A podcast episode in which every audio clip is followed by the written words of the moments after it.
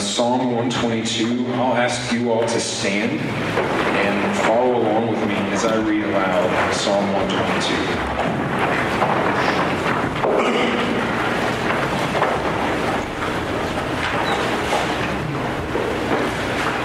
I was glad when they said to me, Let us go to the house of the Lord.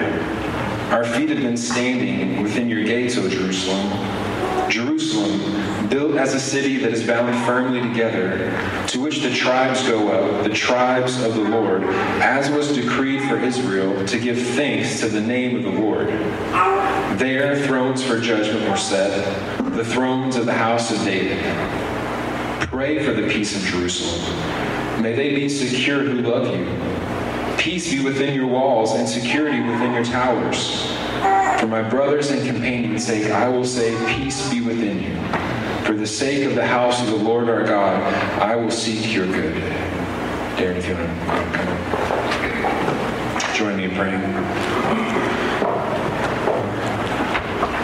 Father, thank you for uh, today, for the opportunity to gather uh, as your people. We recognize that uh, we are not the only church family gathered today, but scattered all over the world, your people have been meeting and will continue to worship and honor you. We pray for your work to continue in all nations. In all nations, God. Uh, thank you for Darren. I pray that you will, by your Spirit, um, Open our eyes to see truth and beauty and wonder and glory in your word, that you will empower Darren even in these moments to uh, to preach your word faithfully. God, would you speak to us through it? We love you and pray in Jesus' name. Amen.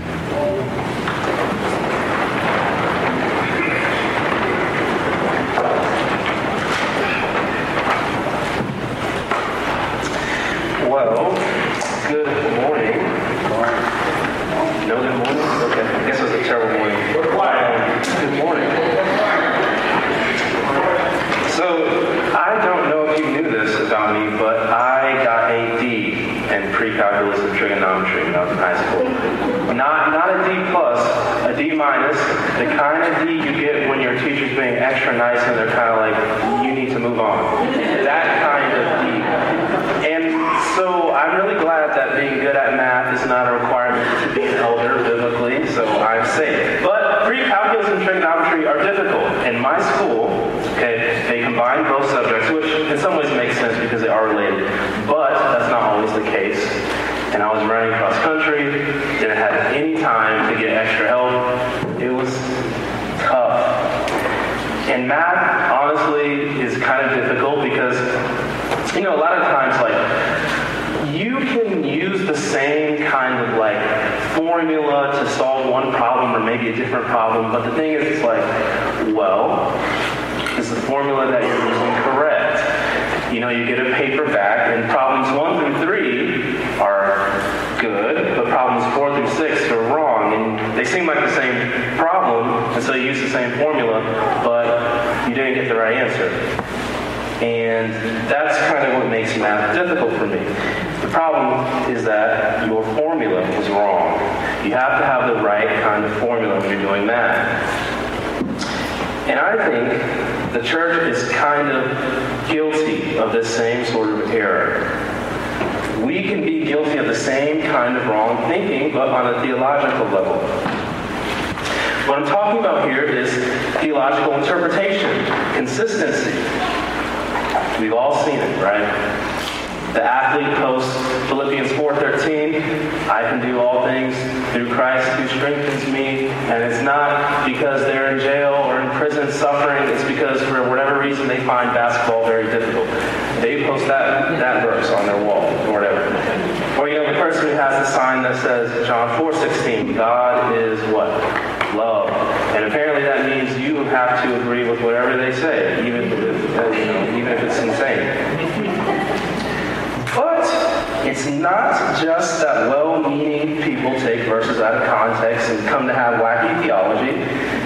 It's true that occasionally Christians can arrive at a seemingly right conclusion or, or have what seems to be the right beliefs or practices, but they get there by using bad methods of interpretations.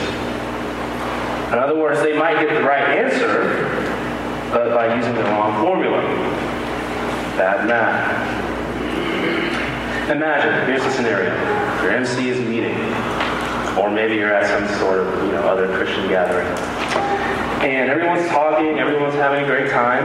And let's just say there's a woman named Janine. I don't know any Janines in here, but if your name is Janine, I'm sorry.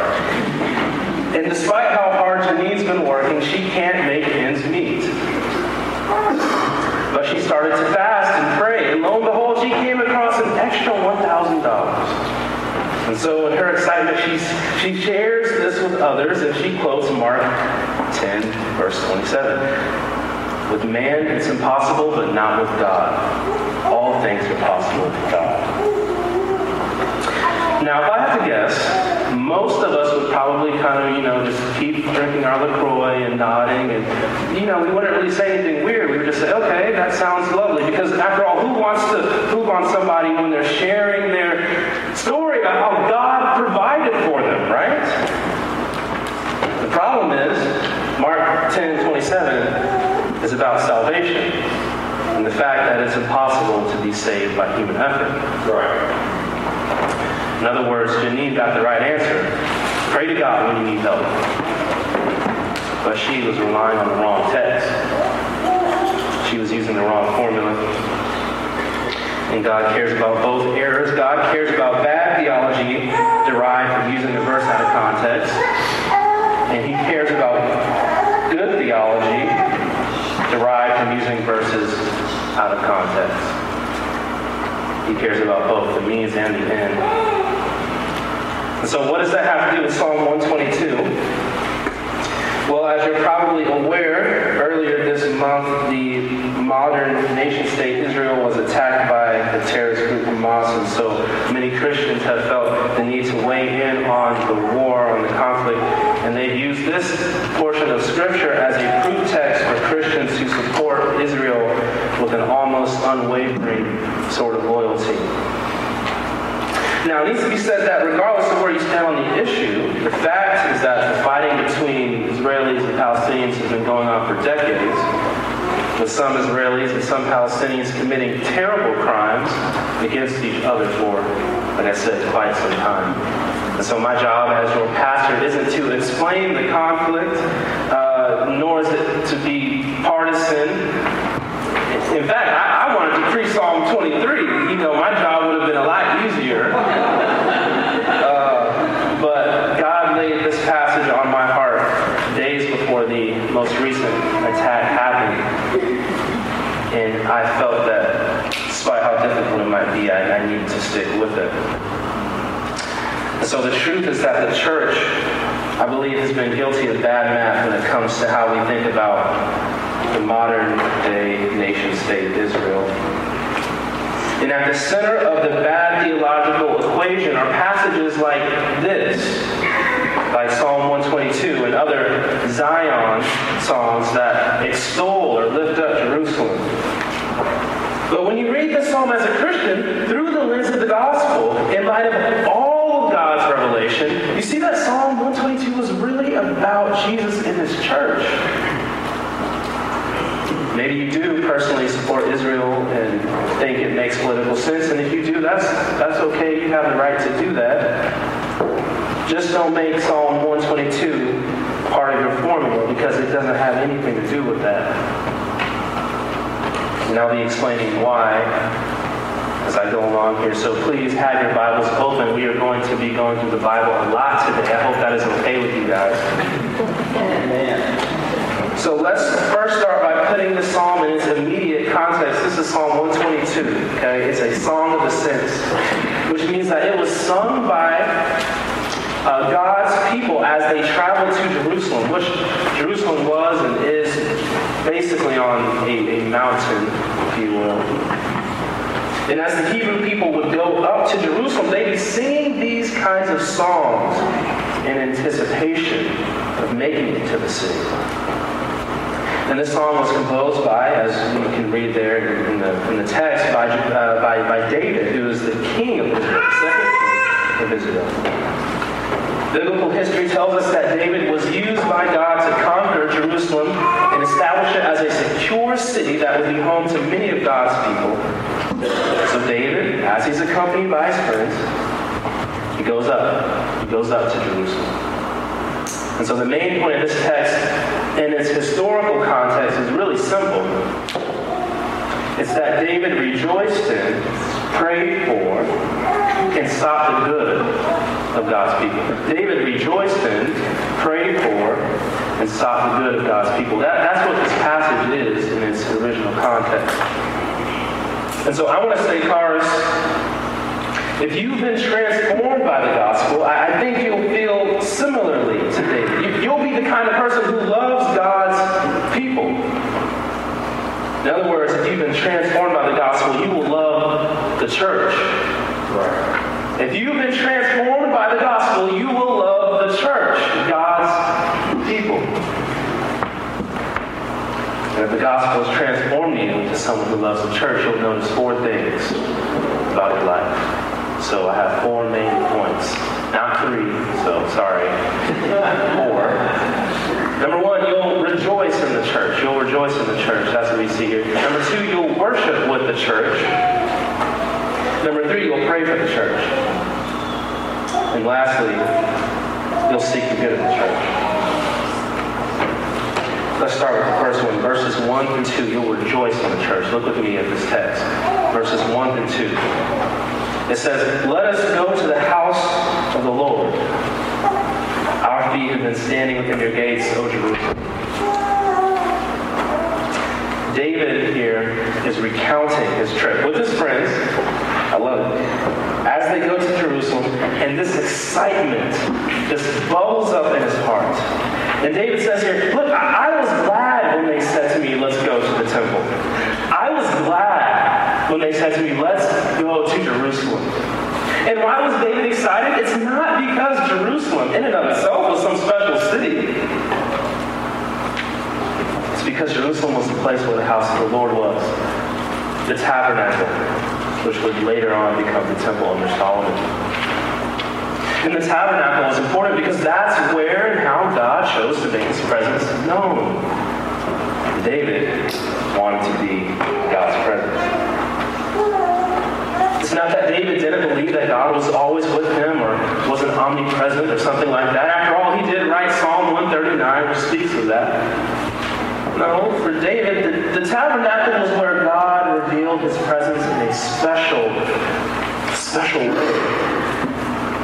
It's where God kept the tablets that he had the, the, the commandments on. So that way people would know how to live.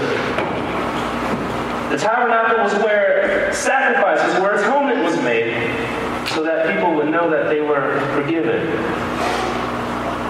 It was where the images and the icons were kept, which pictured what heaven was like, so that people, when they saw them, would have hope. That's why David was glad when he went to Jerusalem. Now, us modern people, when we hear talk about tabernacles and temples, it sounds kind of weird to us. But ancient people, they didn't have the same issue that, that we had, that we have. You see, ancient people, they knew and understood something fundamental about humans, and it's that worship. We're, we're desperate for worship. Ancient people understood that. And so, what you find if you survey so many different civilizations, if you survey so many different pre-modern religions, you, you, you, see this understanding that, that people understood humans to be created for worship, and that they would find their significance and happiness in something greater than themselves. And so for many people, they found their significance in war, and so they had god of war. For many people, they found their significance in sex and family, so they had fertility gods. For other people, it was food, so they had gods of agriculture. And at the heart of every ancient city was a temple or priests, and others went to connect, to connect with their gods. And though it may not seem like on the surface, people today have the same kind of impulse to worship as people have always had. For some people, they worship sports. So for them, their temple is the sports complex. They can't practice or play at any gym or arena. It has to be the best one. If you worship fashion and money, your temple is the shopping mall. You can't shop at Walmart. Ew, gross. Your God is comfort, then your temple is your house. And it must be kept in order at all times. And if you worship your, your spouse or someone else, your temple is wherever they are. You see, we all worship and we all have our gods, and the temple is just the thing or the place or the circumstance that allows you to experience more deeply what you are really after. Even if it means sacrificing others' responsibilities or your own life. Ever since the fall in Genesis 3, people have been trying to get the shalom that we see in this text. They've been, they've been trying to get their way back to Eden somehow, only for a moment. And so the idea of temples and tabernacles is very relevant for us today, isn't it? Okay. So what does this have to do with my point, which is that if the gospel transforms you, you'll rejoice in the church. Everything. Everything. Because in the gospel, you know what happens? God becomes a man, and he tabernacles with us. Look with me at John 1.14. And the Word became flesh and dwelt, or tabernacled among us. And we have seen his glory, glory as of the only Son from the Father, full of grace and truth.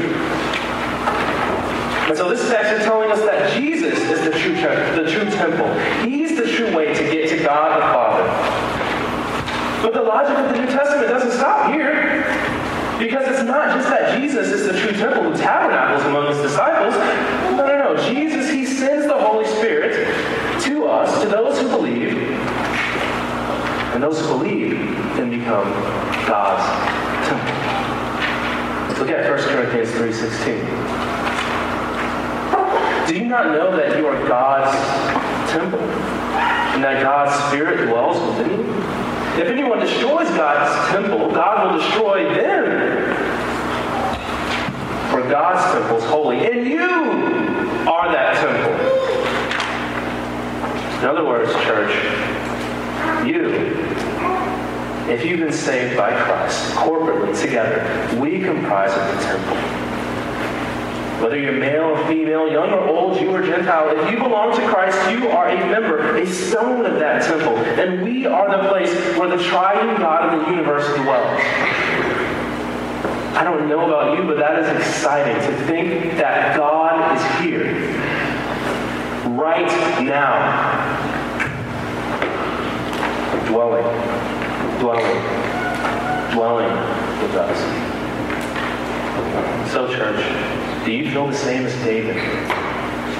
You see, for David and the Old Testament saints, they were excited to go to Jerusalem because the temple connected them to God. And as New Testament believers, does the thought of gathering with God's people excite you? If so, why? Is it because you have a common Savior and a common redemption? Or is it because you have a common political affiliation sports team, or ethnicity. On the other hand is the thought of church bore you. Maybe you're here simply because your parents brought you, but truth be told, you'd rather be, you know, you'd rather be playing Fortnite or sleeping in. Or maybe you bring your kids or a loved one to gather. But it's not for the gospel, it's for moral formation. Because where else are you going to turn your life around? Cars, do you rejoice in the church for what it is? The dwelling place of God. Well, gospel has transformed you, you will love the church and you'll rejoice in it. But secondly, you'll, you'll, you'll worship with the church. Secondly, you will worship with the church if you've been transformed by the gospel. We see this in verses 3 through 5. Jerusalem built as a city that is bound firmly together to which the tribes go up, the tribes of the Lord, as was decreed for Israel, to give thanks to the name of the Lord. There thrones for judgment were set, the thrones of the house of David. In these verses, we see who went to the temple and for what purpose they went. Verse 4 shows us that the tribes went up, and they went up together, hand in hand, and they went up to give thanks. Now, this detail seems kind of insignificant, but it's really not when you understand that the tribes of Israel, they were not always buddy-buddy. There were civil wars. There, there, there was fighting. There was murder of each other. But under David's reign, there was, for four seasons, a real kind of unity between the people. And so as they went out, they, they anticipated giving thanks and celebrating festivals together. And I don't have time to get into all the Old Testament festivals and all of that. But it's important to know that each of the festivals that were celebrated at the temple, they, they, they dramatized, they reenacted God's great acts of redemption. And so the three major feasts that all the males were required to go to each year were the Feast of Unleavened Bread, the Feast of Harvest, the Feast of Booths, or Tabernacles. Each of these feasts signified how God saved the Israelites from the Egyptians. And as they celebrated these festivals, as verse 5 says, the people would have been reminded of, of David and the thrones for judgment. God, God's judgment, God's justice, his, his rule, his promises to bring peace, and salvation through David. In church, when we gather every Sunday, we, we actually do something similar to that, don't we? We reenact God's great act of redemption. We reenact the gospel. When we take communion, we reenact and remember how Jesus' body was broken for us and his blood was poured out for the, for the forgiveness of our sins, right? When we baptize someone, they go under the water, symbolizing death to themselves in the same way that Jesus was placed in the tomb, and they come out of the water, symbolizing newness of life, in the same way that Jesus was raised from the, from the grave the gospel. When we listen to the word preached, we hear God's judgments and see his righteousness displayed in and as the King is proclaimed. And as this takes place, we're unified. We're unified. We're bound firmly together. All tribes, all ethnicities, all kinds of nations, bound because of Christ.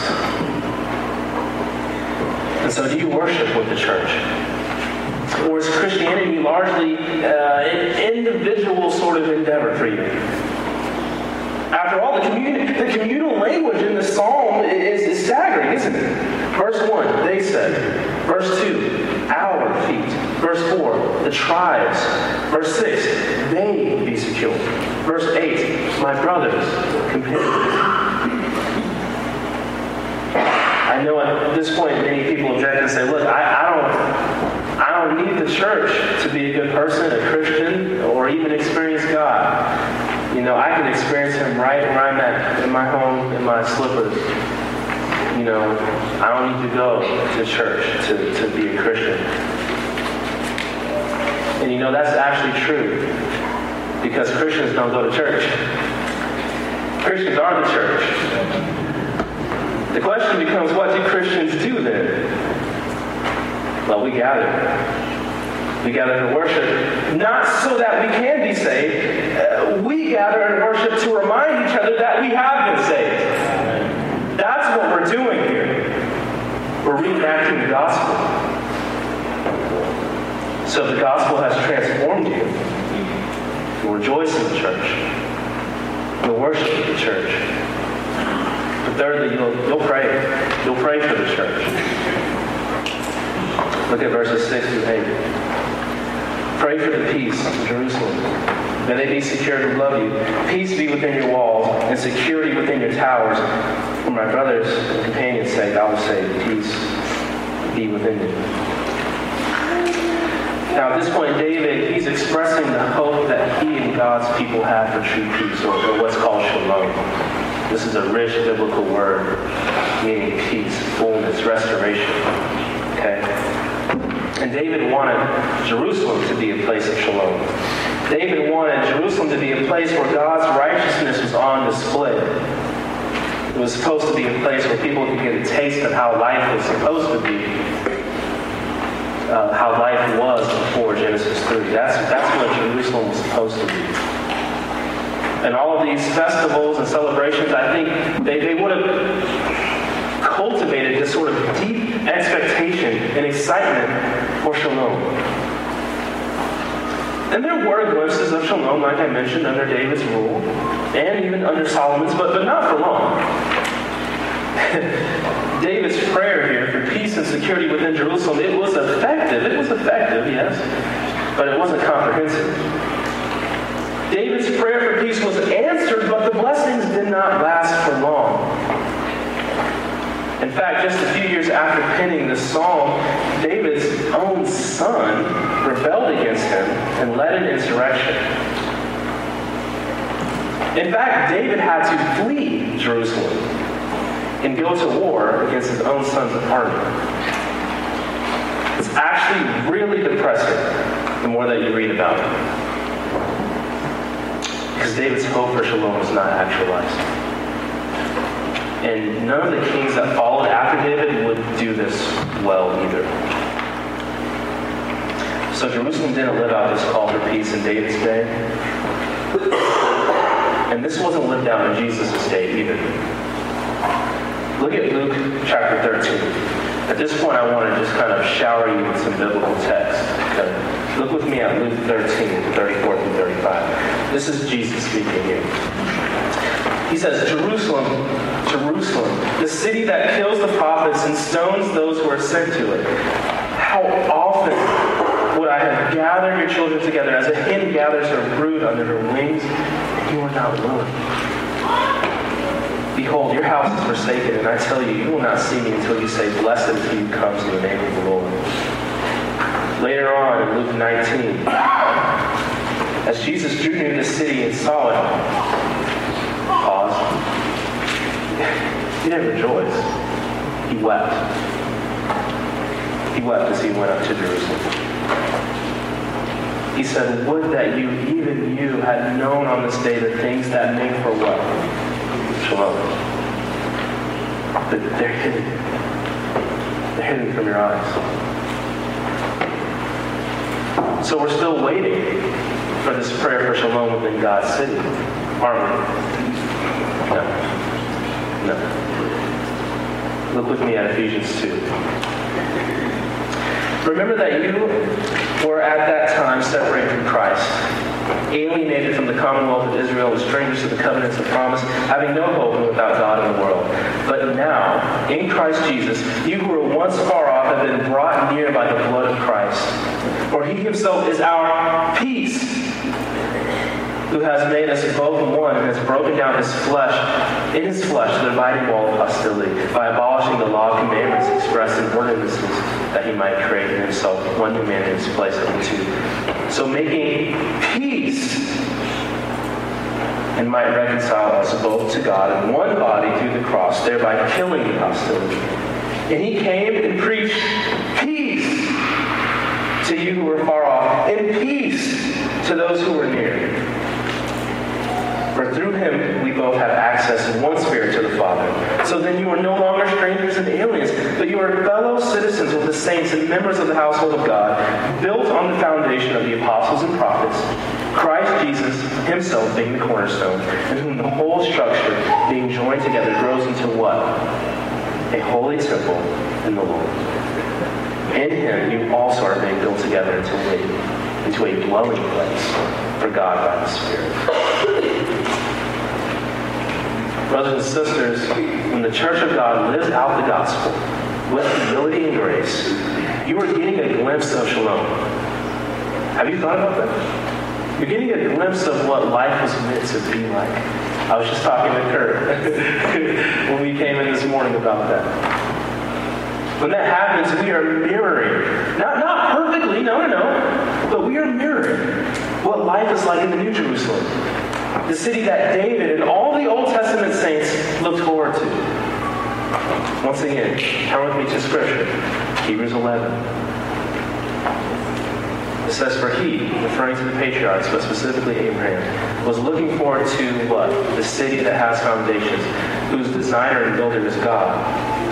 These all died in faith. This is now verse 13. These all died in faith, not having received the things promised, but having seen them and greeted them from afar, and having acknowledged that they were strangers and exiles on the earth. For people who speak thus make it clear that they are seeking a homeland. If they had been thinking of that land from which they had gone out, they would have had an opportunity to return. But as it is, they desire a better country, a heavenly one.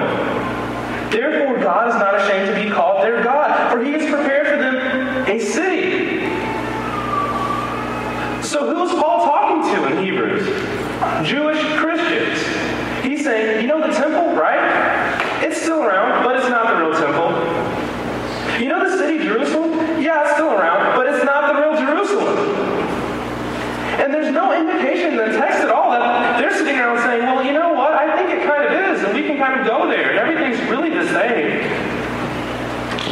No. The Old Testament saints have always looked forward to a better Jerusalem. Jerusalem was just a type. And it was going to pass away. And it had. And it has.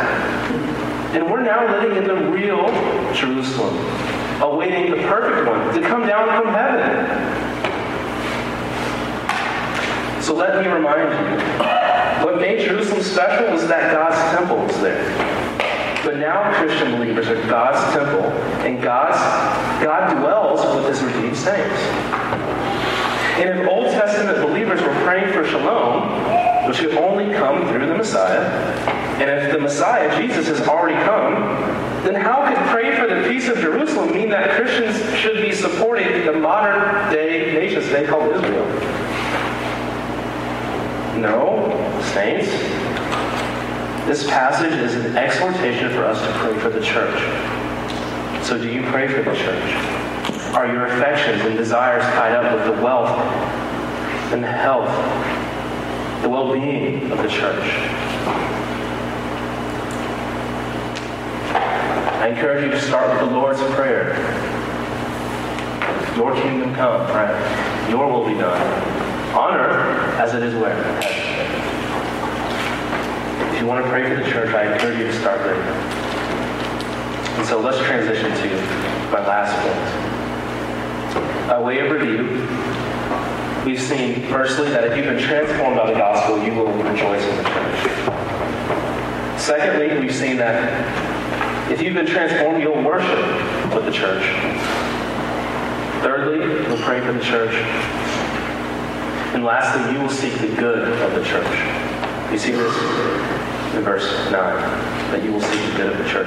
The text says this. It says, For the sake of the house of the Lord, our God, I will seek your good. I will seek your good. The psalm ends with David um, reaffirming, really, his, his commitment to the people of God. Why? Why? For the sake of God and His glory. That's why he's committed to the church. You see, David, when he was thinking properly, he understood that loving God meant loving people, especially other believers. So for David, this looked like ruling as justly as he knew how. It looked like honoring his friends who had helped him in, a time of need. It looked like bringing the tabernacle into Jerusalem and appointing the right people, the Levites, to make sure that the offerings were done properly. For David, it looked like making sure the city was safe and secure so that other nations wouldn't harm it. So, what does it look like for believers today to seek the good of the church? I'll start by describing what it's not. Derek Zimmerman uh, and I, we were talking the other day, um, and, he, and he mentioned, only the way that Derek Zimmerman can with his kindness, uh, he mentioned that, you know, in our kind of culture, we, we really make a bad habit of scoffing. Just ridiculing, making fun of other people. There's this strong sort of aroma of scoffing. And I think that attitude has kind of seeped its way into, into the church. And, and I'm not just saying, you know, cars, but I'm saying Christianity in general, especially evangelicalism here in the West. It, it's just there. And it often looks like hyper criticism. You know, there are discernment bloggers who make their life's work basically calling out every so-called false teacher and denomination. And then there are people who almost unceasingly complain and lament the church. You know, they're always lamenting how bad the church is, how much the church is messed up, how screwed up we are. And there are people who are involved in, in church uh, very deeply in their church life and might even be in leadership, but, but they find it much easier to find what's wrong with the church rather than what's going right and well with the church. And I don't mean this in any sort of sacrilegious way, but some, sometimes I kind of feel bad for Jesus. I mean, it's like he died to redeem us, making us his bride, his wife. And now he has to put up with all the bad things that we say about his spouse. I mean, if people said the things about, you know, my spouse that they say about Jesus' spouse, I would be ticked. but yet we constantly do this to his bride. And I'm not saying the church isn't above critique. Yes, there's a time and a place for it. Is the church perfect? No, of course not. And by the way, if you ever find a church that is perfect, please do not go there because when you do, you'll ruin it. So none of us are perfect. We're all sinners and we all fall short of the glory of God. But the reality I want this morning is the reality that we find in this text. It's this. David isn't annoyed with God's people. he loves them. His heart is for them. How much more is Christ, the greater David? How much more highly does Christ regard us, his church, his bride? Do you see this? Do you see this? Seeking the good of the church isn't hyper criticism. No, seeking the good of the church is giving yourself to the church. Giving your time, your talent, your treasure. Any abilities that you might have. Hear 1 Peter 4, 8 through 11 on this. Above all, Keep loving one another earnestly, since love covers a multitude of sins. Show hospitality to one another without grumbling. As each has received a gift, and you all have received gifts. If you are in Christ, you have a gift. Use it to serve one another as good stewards of God's very grace. Whoever speaks is one who speaks oracles of God. Whoever serves as one who serves by the strength that God supplies in order that everything God may be glorified through Jesus Christ. So, what are your spiritual gifts? Do you know? Have you ever asked anyone? This is the first step you need to take if you want to seek the good of the church. So, as I wrap up this morning, I, it's important to note that this is difficult. I, I'm not, you know, I don't have any sort of idea that this is just like magic of some sort, right? This is difficult. You know, maybe you, you truly have been transformed by the gospel. Maybe you do care for the church, but you've been hurt. Maybe you do pray for the church, you gather regularly, but it's just challenging. And if that's you, listen. I'm going to say something obvious, but something that we so often forget, especially at the heart level, right? And it's relevant for you whether you've been a Christian for two years or 20. Is this loving the church well requires deep sacrifice. Loving the church well requires deep sacrifice. And many people, they don't sacrificially give themselves to their church, and so they don't really get much out of it. It just has to be said. And I don't mean that with any disrespect.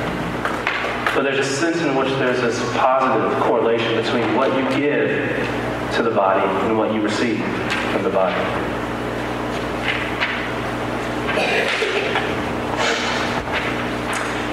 And it's important to note, just in passing, that you know I, I, don't mean that if you give yourself to the church day in and day out, somehow the church owes you some sort of platform or pedestal, right? Um, that's not what we're getting at, because the moment you begin doing that, who are you really giving to? The church or yourself? Don't don't forget that, because the moment you do, things start to fall apart. That's what happened with David. He, he forgot the sacrificial giving that was required to see the church built up. You see, David, he saw the good of, uh, of Jerusalem and he was willing to put his life on the line, but you know what? He wasn't willing to put everything on the line. His sexuality, his lust. You know the whole thing with Bathsheba? You know, he had given so much to the people. How come he couldn't have her? Right? Solomon sought the good of Jerusalem, but not if it meant that he couldn't have a lavish lifestyle and marry who he wanted to marry. And even the best of kings after David and Solomon, they sought the good of Jerusalem, but none of them were really able to bring shalom. They weren't able to bring shalom because they weren't able to rid Jerusalem from their biggest enemy, which wasn't Babylon, which wasn't the Philistines, which wasn't the Assyrians, it wasn't the Persians. It was themselves and their own idols their own idols. Right. You can't give to God that which you're giving to idols. So this is why we as Christians love Jesus, isn't it? this is why we cling to his life, his death, his resurrection. It's because Jesus loved us, his church, so much that he left the heavenly city with all of its riches and was born into a poor family in the middle of the countryside. Jesus was glad to come to us. He was glad to come to earth and ransom his church. It's not that, Jesus just prayed for the peace of the church. He died and became the peace that the church needs. He loved you more than he loved his own life, even the breath in his lungs. That's how much he sacrificed for you. That's how deeply he sought your good. That's how much he loved you. He died for you. Even knowing that two hours after you believed, he would still go back to sin.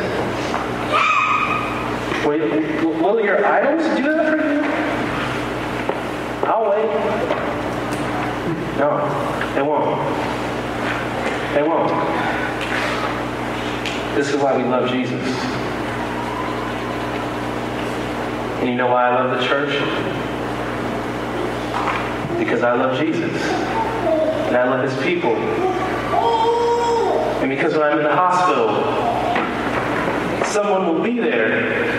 Bango will show up. And the second person there next to my wife. Because I can call him.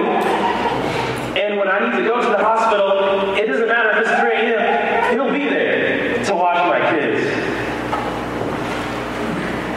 I love the church because uh, when I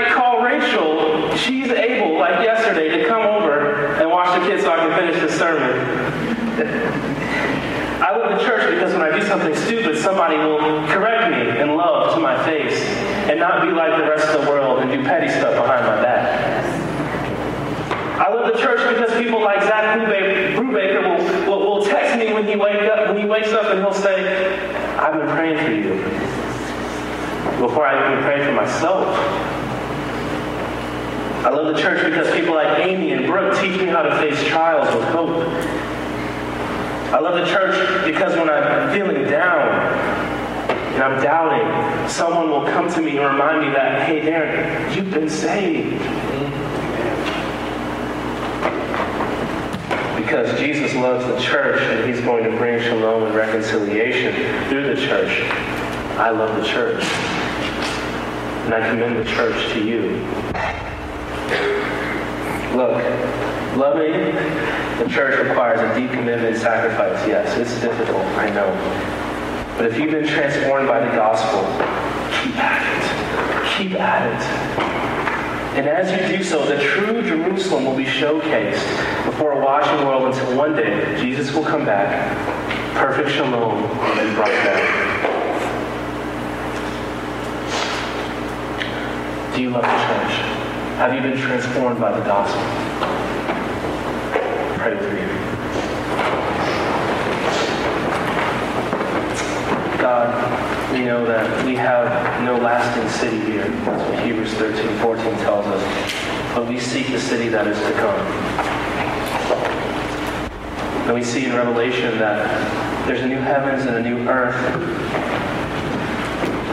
And John, he sees the holy city, the new Jerusalem, coming down out of heaven from God, prepared as a bride going for her husband. And God, you will dwell with us.